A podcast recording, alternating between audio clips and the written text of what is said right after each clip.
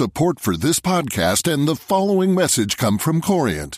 Corient provides wealth management services centered around you. As one of the largest integrated fee only registered investment advisors in the U.S., Corient has experienced teams who can craft custom solutions designed to help you reach your financial goals, no matter how complex. Real wealth requires real solutions. Connect with a wealth advisor today at Corient.com. That's Corient.com. The FT. You're listening to World Weekly with me, Gideon Rachman. This week, the escalating civil war in Libya. I think what they fear is that Gaddafi, having tried and failed to emulate what the Assad regime in Syria did in 1982, may now try and do a Saddam to unleash everything he's got on the population and to torch the oil installations and the threat of rising oil prices and its implications for the global economy. The really big question, the thing that could make oil go to disastrous levels, $200, would be further dominoes falling and people starting to believe that maybe Saudi Arabia or Iran could descend into chaos. First to Libya. A week into the Libyan insurrection, the opposition are in control of large parts of the country, but President Muammar Gaddafi is still breathing defiance from somewhere in Tripoli. Muammar Gaddafi is not occupying a position to resign from the same way other presidents did. Gaddafi is not a president. He's a leader of a revolution. The Libyan Penal Code before the revolution says each Libyan who uses weapons against Libya is sentenced to death. That was President Gaddafi, as translated by Reuters. Now, joining me in the studio to discuss the situation is David Gardner, the FT's international affairs editor. David, is there any chance that Gaddafi could actually hang on? I would seriously doubt that. This looks like it's heading towards a final stand. The opposition is closing in on him. The finale could be extremely bloody, but I don't really see how he can recapture the country do we have any clear idea of who the opposition are? I mean, it seems very spontaneous, and yet, on the other hand, things are quite orderly in Benghazi. So somebody must be uh, somehow organising people, A, to continue the fight against Gaddafi, but B, to make sure that things don't collapse as areas are liberated. It's a very murky picture that's emerging, but it would appear to be that what you're dealing with there are local grassroots committees with, I suppose, some sort of backbone provided by defecting army officers, local notables, and, and of course the tribes, which was a very important part of the social structure of the country. And in the east, of course, I mean, that, that, that has long been the arena of opposition to the Gaddafi regime. It is remarkably, as, as it has been in Tunisia, in Egypt, in Bahrain, and elsewhere, a remarkably orderly process under the chaotic circumstances, not as in those countries an entirely peaceful opposition, but it certainly started as that before uh, Gaddafi turned his guns, his warplanes, and so on on them. And the rest of the world, I mean, it seem to be largely bystanders. You get these statements from Western capitals and so on, but still, so far, only talk of a no fly zone, uh, no real discussion of military intervention to prevent a bloodbath.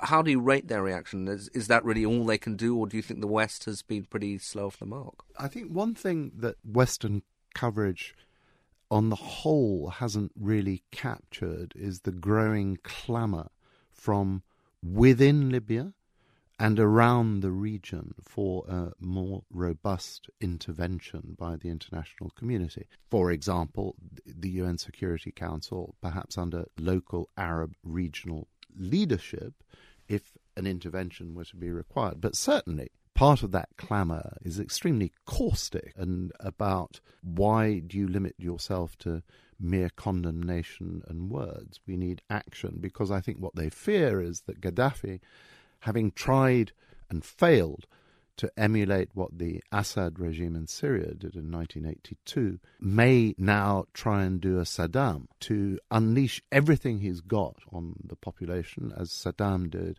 in 91 against the Shia Intifada in the south and the Kurds in the north, as we know he previously had used chemical weapons against, and to torch the oil installations. I mean, he, he did make that veiled threat, as did his son, Saif al Islam, when they talked about burning Libya.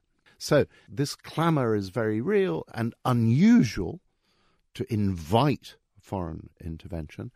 But I think personally that a no fly zone with humanitarian corridors is feasible, practical, realistic. That talk of possibly torching the oil fields raises uh, one of the big international problems surrounding this whole Middle East imbroglio is is the the whole issue of oil prices, which have spiked very sharply in recent weeks. With me now is James Mackintosh, one of our uh, team here at the Financial Times, who's following that aspect of the story. James, how much impact can Libya, events in Libya, have on world oil prices? Because after all, it's only 3% of world production. Yeah, Libya is not that important in and of itself, but the danger is that, uh, well, first of all, it's the first member of OPEC to be caught up in the um, the domino effect that's been hitting the Middle East. So it raises very um, strongly in oil traders' minds the danger that actually this could carry on and hit much bigger countries. In Saudi Arabia, the king uh, this week announced very large financial handouts that suggests that Saudi itself is a potential target, and Saudi Arabia, of course, is OPEC's largest oil producer.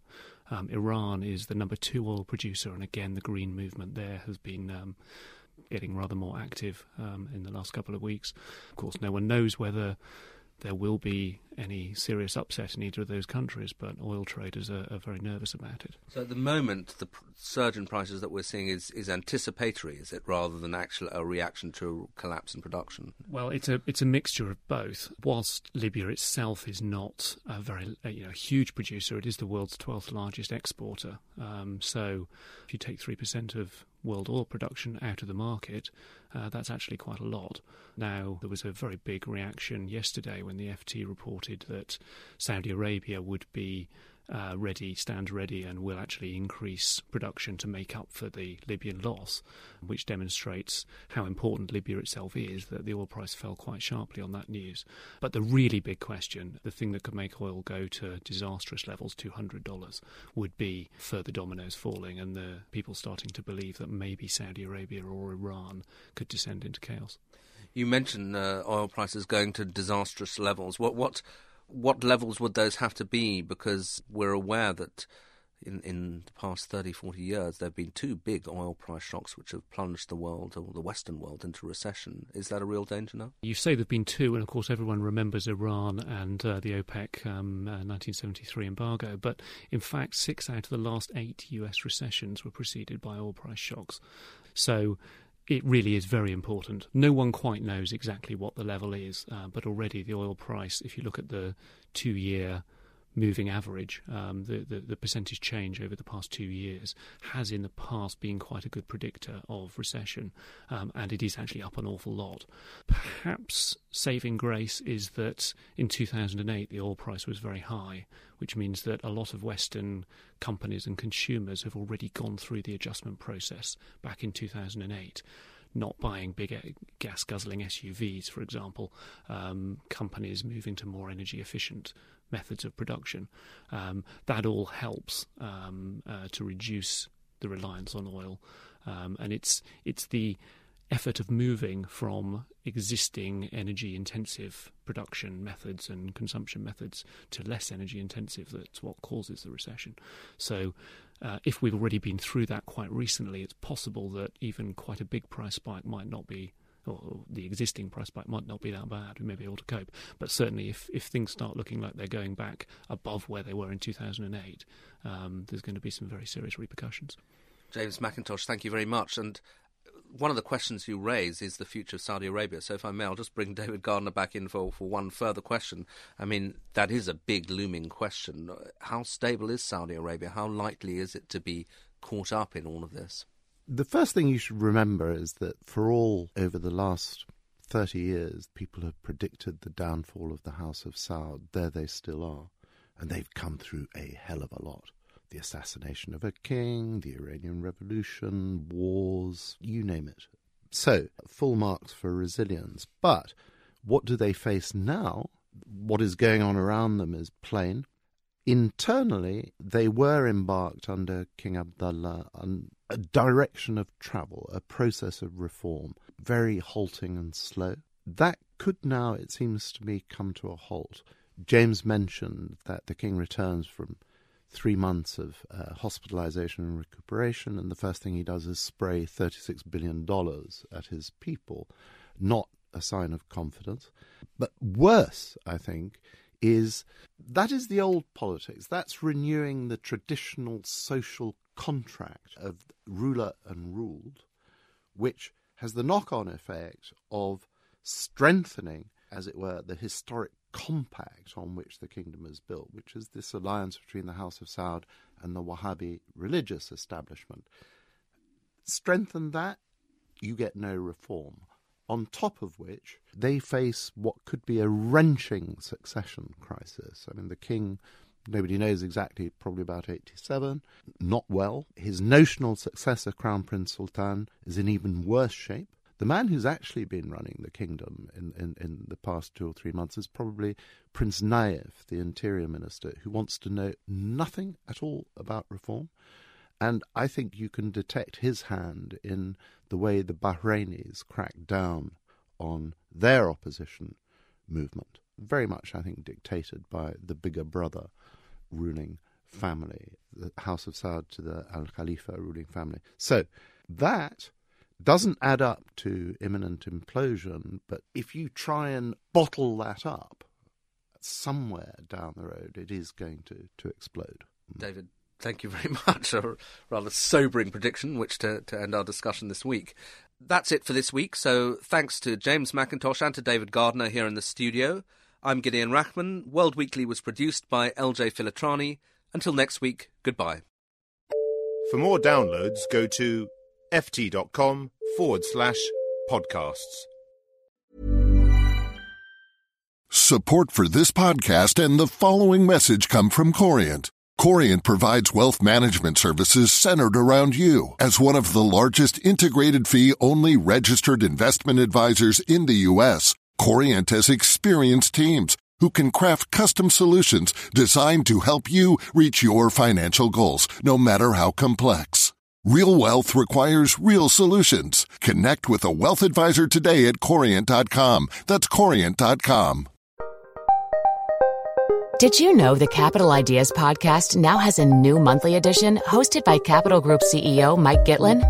Through the words and experiences of investment professionals, you'll discover who was their best mentor, what's a mistake they made that changed their approach, and how do they find their next great idea.